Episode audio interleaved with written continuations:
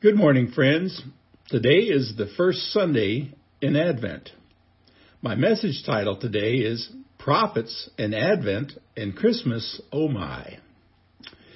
We're going to be looking at Deuteronomy 18 to begin with. And in Deuteronomy 18, God promises through Moses to raise a line of godly prophets in Israel.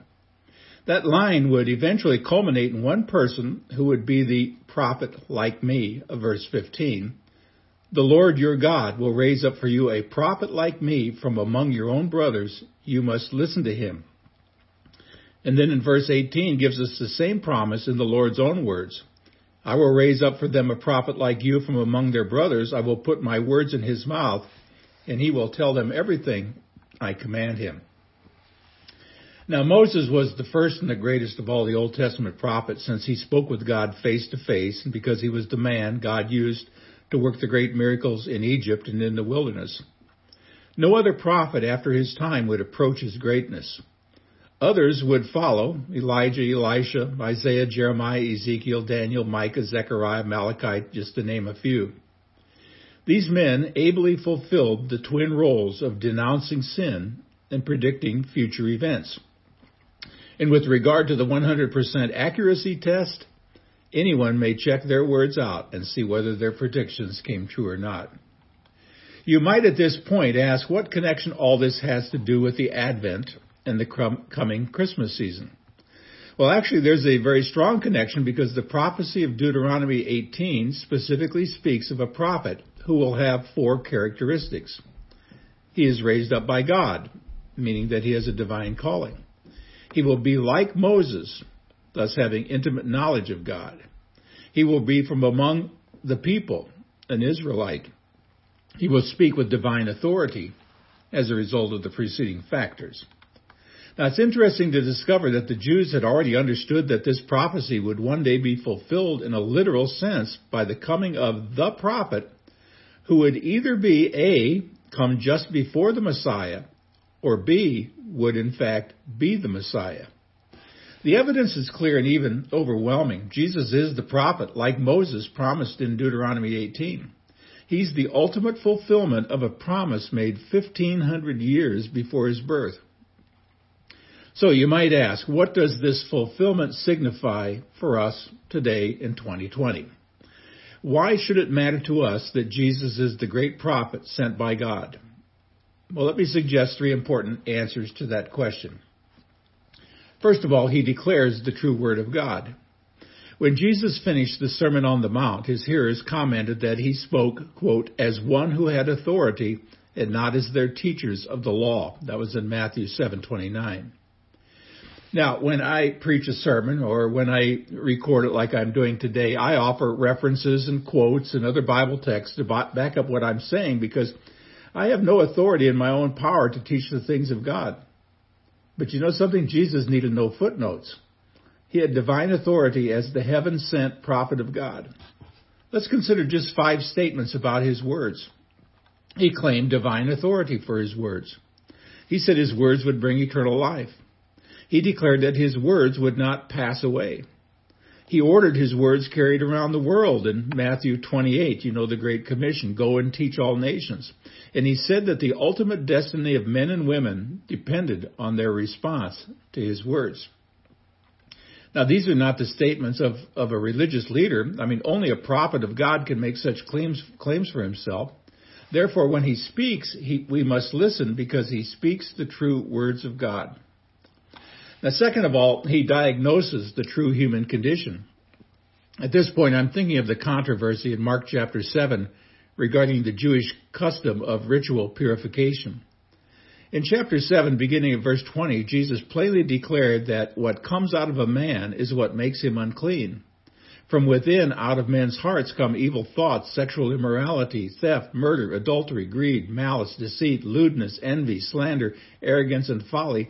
All these evils come from inside and make a man unclean. In John chapter 3, verse 20, Jesus explains why men turn away from the truth even when it stares them in the face. He said, Light has come into the world, but men love darkness instead of light because their deeds were evil. You know, friends, there's something evil inside of every human heart that makes us instinctively hate the light and love the darkness. We turn away from the truth because it exposes the darkness inside. But Jesus saved his most scathing words for the ultra religious leaders, the Pharisees. In Matthew chapter 23, he calls them a variety of names hypocrites, blind guides, fools, whitewashed tombs, snakes, and a brood of vipers. Because Jesus is the true prophet of God, he understands the secrets of the human heart. Nothing is hidden from him. Even though we cover our sin with a thin veneer of religiosity, it doesn't fool Jesus for one second. He sees through the sham, exposes the sin, and calls it what it really is. He knows the truth and he declares the truth, even when his words are sure to offend his hearers. Well, third, he predicts the true course of future events. Now, most of us realize that Jesus made certain specific predictions about his second coming. He described in some detail the moral condition of the world in the last days, the attacks on Israel, and the rise of false religion and his own return to earth. One only has to study Revelation, as I've been doing for the last, I don't know, 8, 10, 12 weeks to understand all of that. I mean, his words on this subject can be found in Matthew chapter 24 and 25. you can read about it in Mark 13. You can read about it in Luke 17, John 14. And these events are yet future to us. We, uh, and since they are yet future to us, we cannot check them for accuracy. However, Jesus made at least five specific predictions that were fulfilled in his lifetime or shortly thereafter. And these we can check for accuracy. I mean, for example, he predicted that one of his inner circle would betray him, fulfilled by Judas. He predicted his crucifixion, fulfilled on Good Friday in Jerusalem.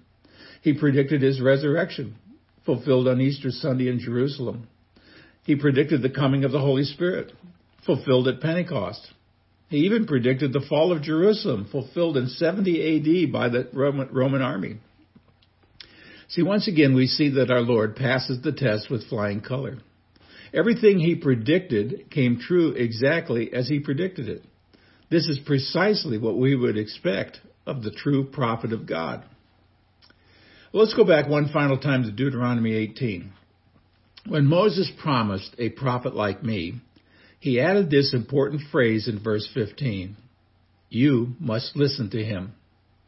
He also added a warning from God in verse 19 if anyone does not listen to my words that the prophet speaks in my name, I myself will call him into account. You see, friends, when a prophet speaks, you have only two choices. You either listen to what he says, or you disregard his words. There are no other options. If you say, I'm going to think about it, that is really the same as disregarding him. If Jesus is the prophet of God, then each person must either listen or disregard. You make a choice. There's no re- neutrality about him. You are either with him or against him. You either follow him or you ignore him. So, what is your verdict about Jesus? Is he really the Son of God? Can you stake your life on his words? Well, I urge you today to consider the claims of Jesus upon your life. Is Jesus really the Son of God? If he is, then you can do nothing less then give him your heart. Crown him king of your life and join the millions who willingly worship him as Savior and Lord. Until next time, see the vision, live the mission, feel the passion. God bless.